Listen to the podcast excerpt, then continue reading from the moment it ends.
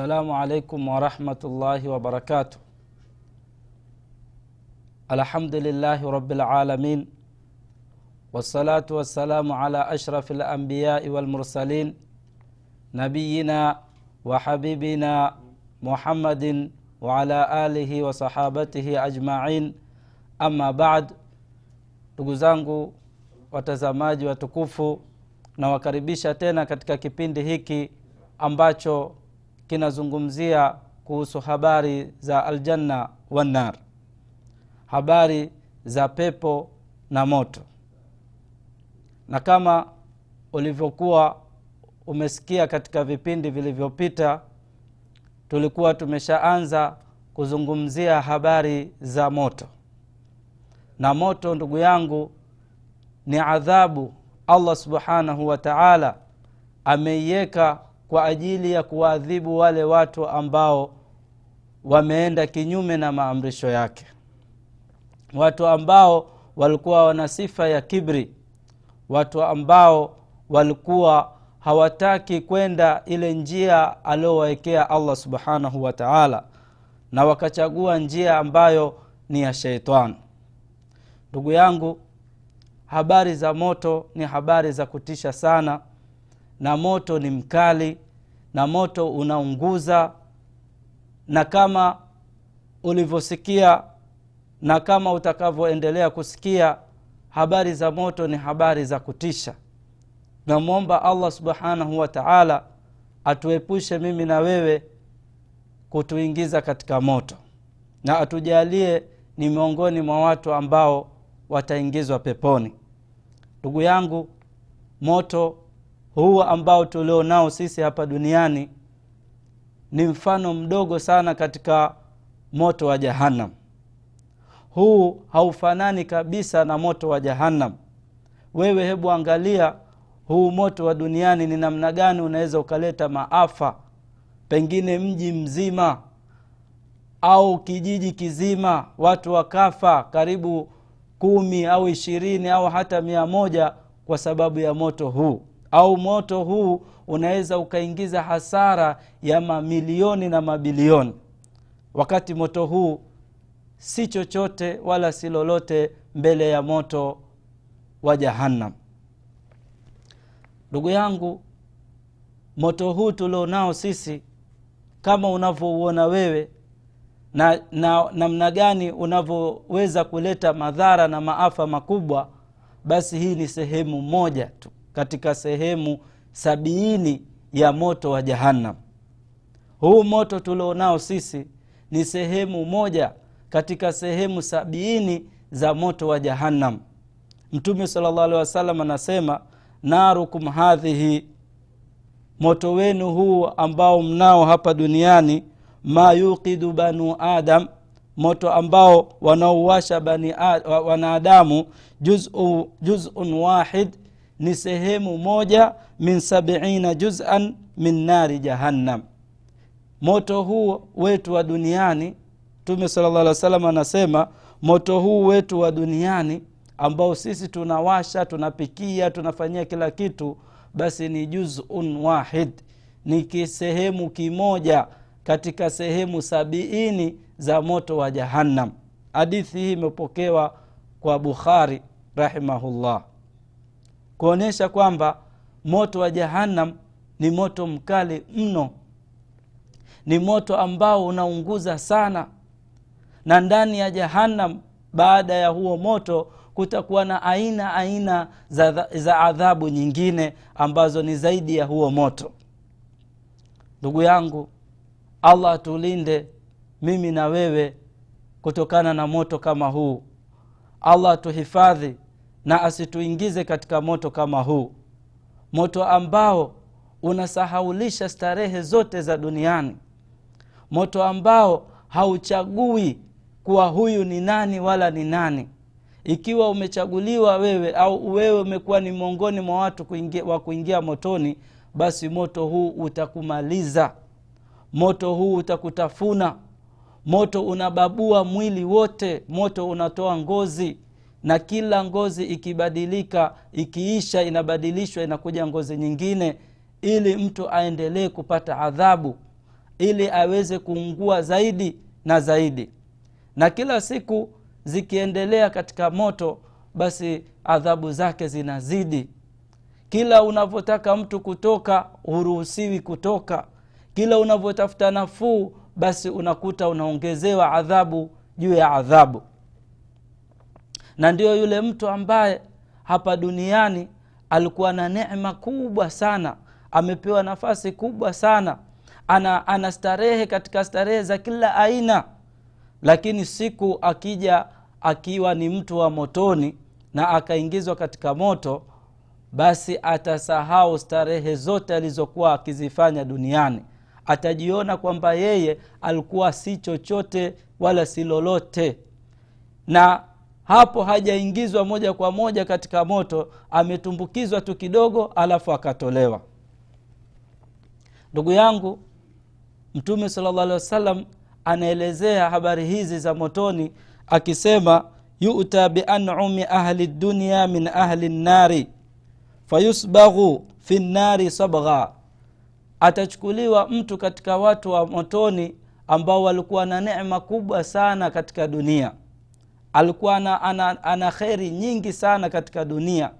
Alikuwa na starehe nyingi sana ana, ana starehe za kila aina kila anachokitaka anakifanya na uwezo anao. Basi atachukuliwa akiwa ni mtu wa motoni atumbukizwe kidogo katika moto kwanza.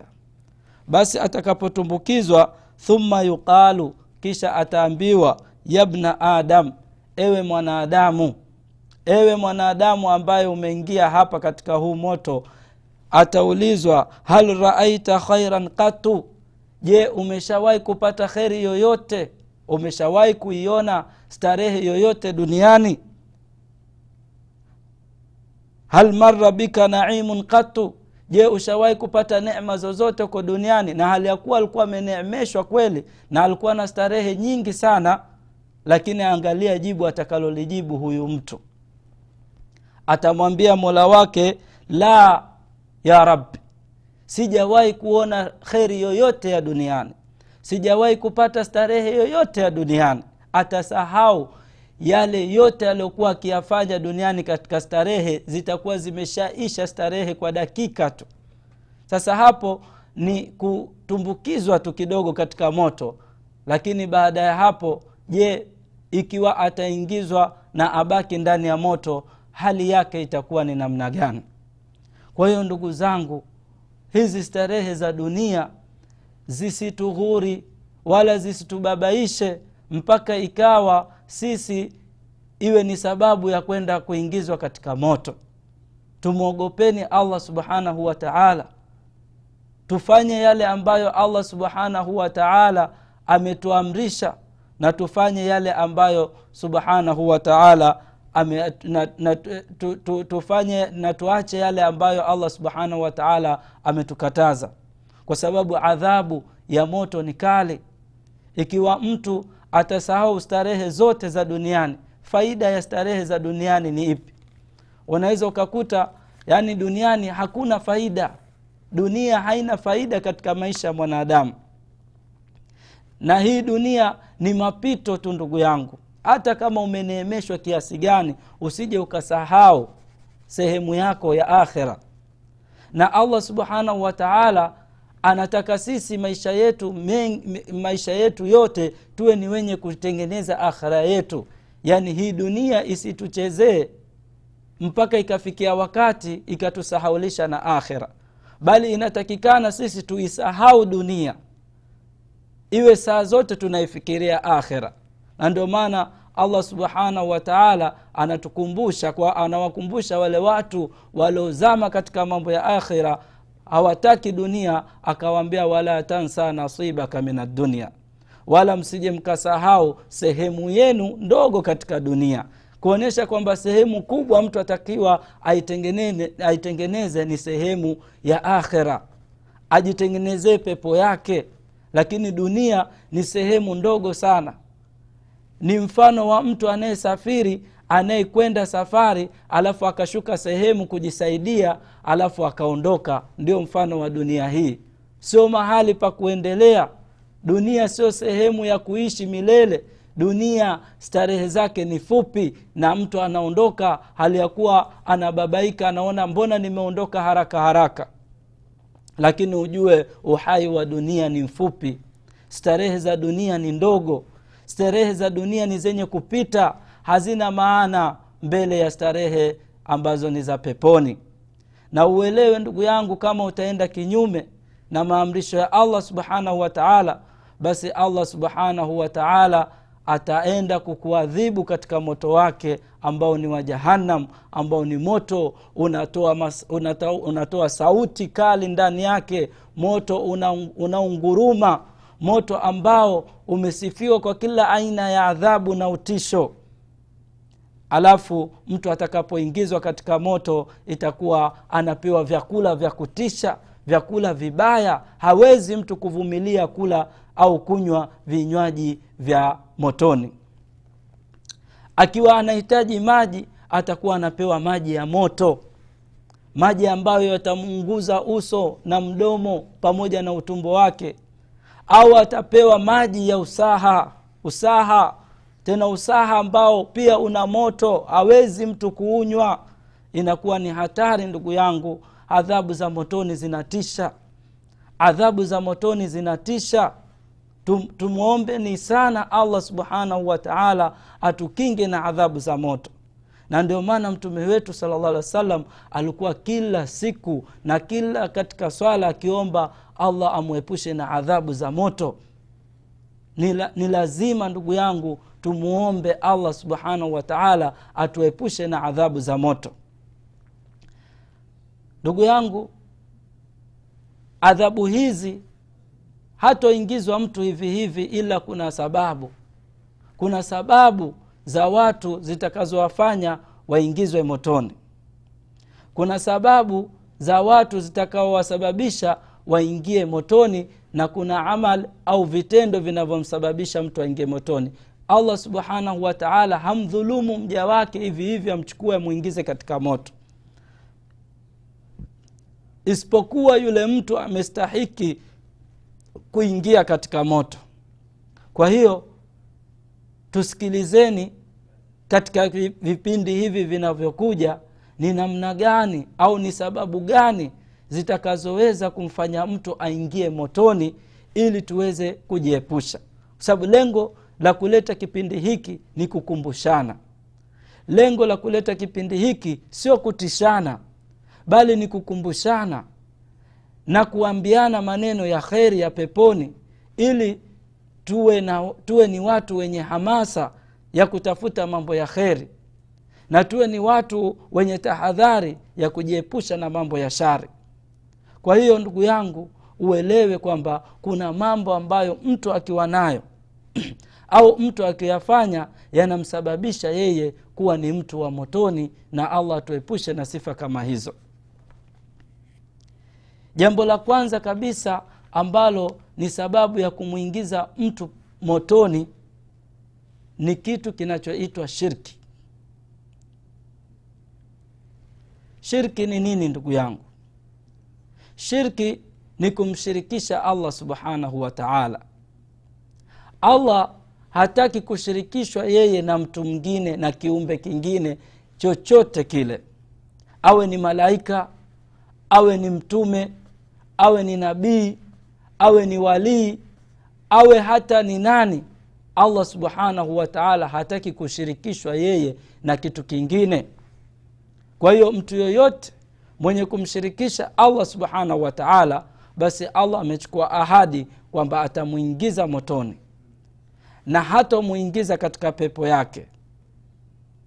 Na shirki ni kufanya ibada yoyote ambayo anastahiki kufanyiwa allah ukaichukua ukamfanyia kiumbe cha allah subhanahu wa taala mfano dua au sala au saumu au kuchinja au kuhiji au jambo lolote lile la kujikurubisha kwa allah subhanahu wa taala basi wewe ukalifanya lakini nia yako si kumfanyia allah subhanahu wa taala.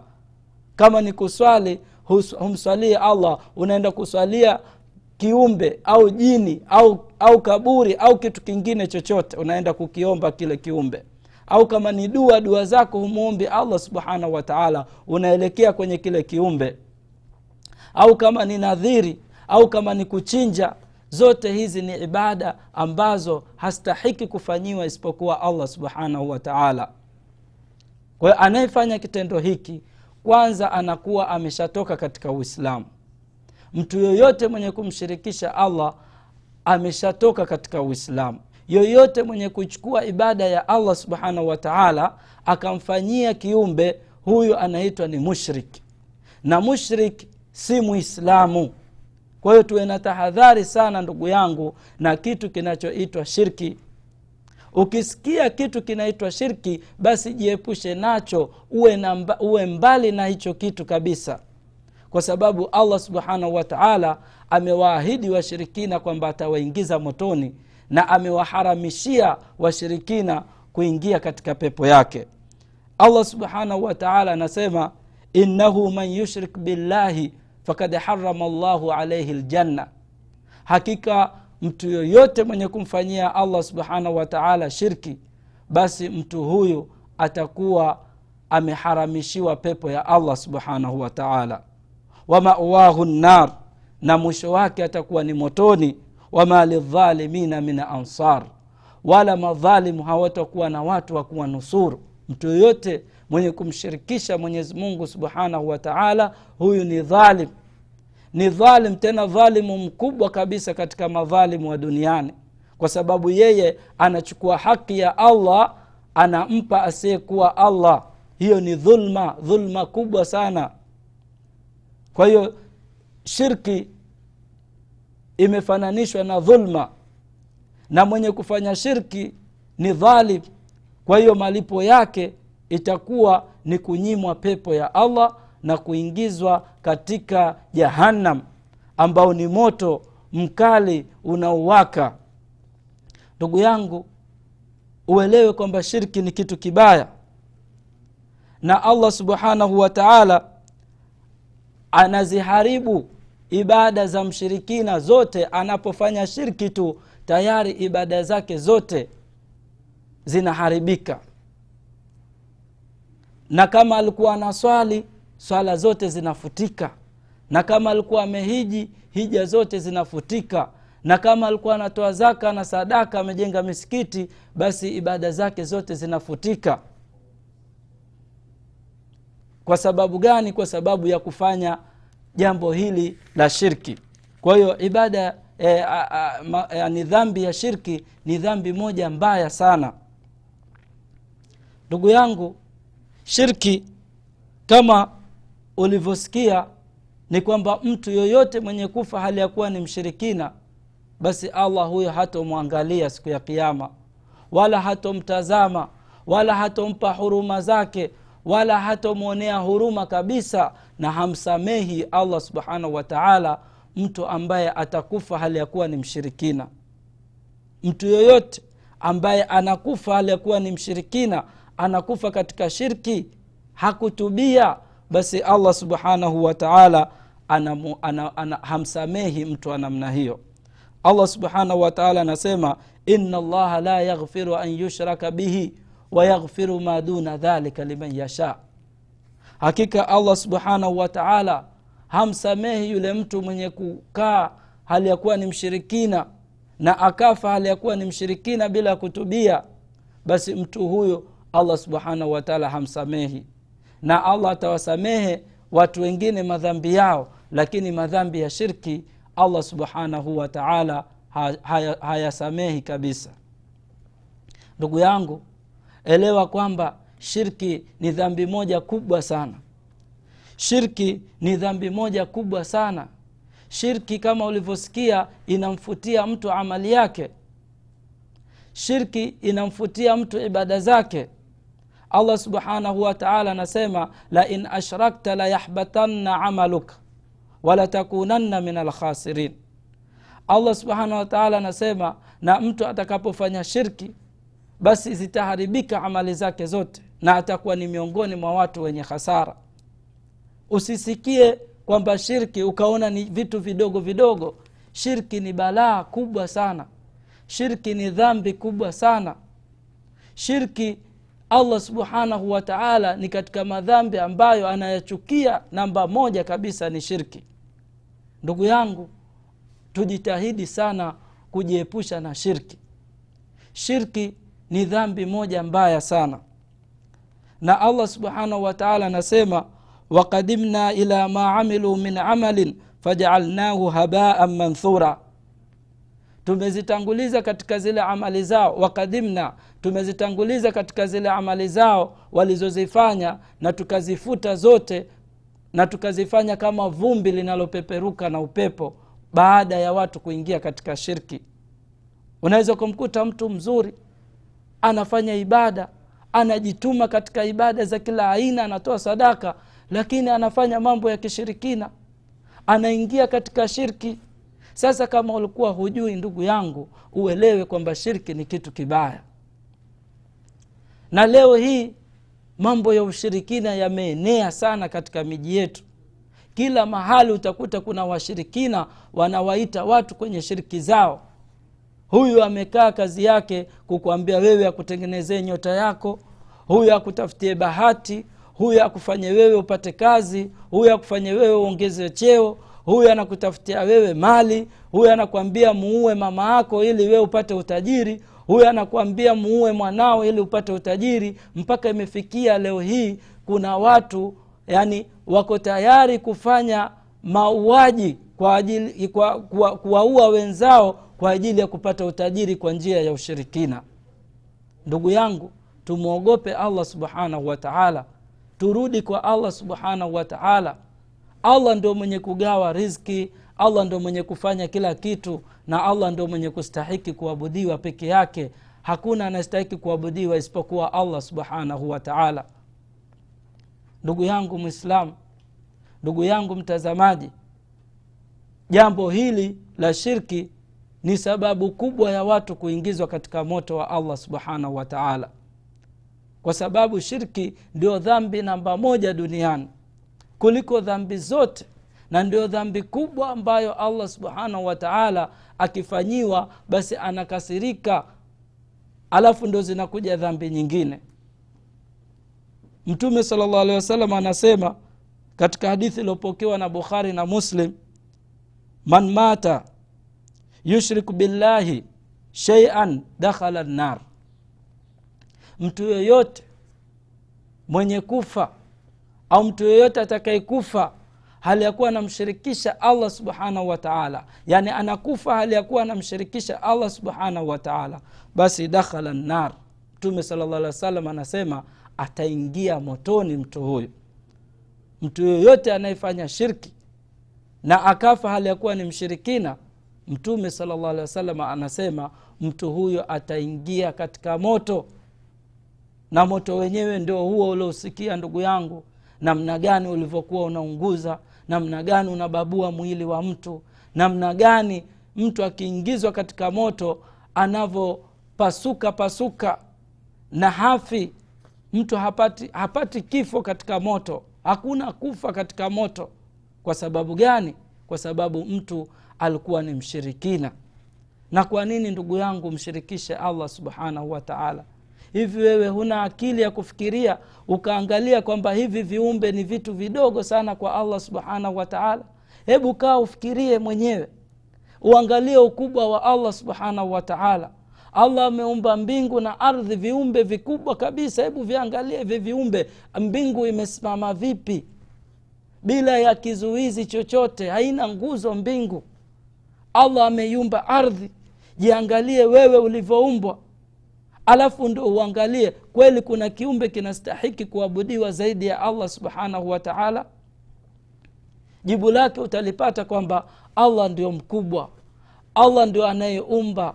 Allah ndio anayeleta rizki wataka cheo ndugu yangu wataka riski ndugu yangu wataka kazi ndugu yangu. Kama ni mwanamke wataka mume na kama ni mume wataka mke mlilie mola wako.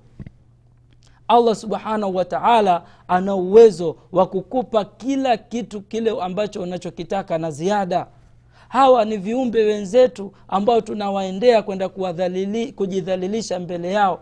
Wao wenyewe pia wana matatizo makubwa lau ungeyajua matatizo yao usingeenda kulilia kujiliza mbele yao. Kwa hiyo hawa ni waongo wanadanganya watu wanawafanya watu waingie katika shirki.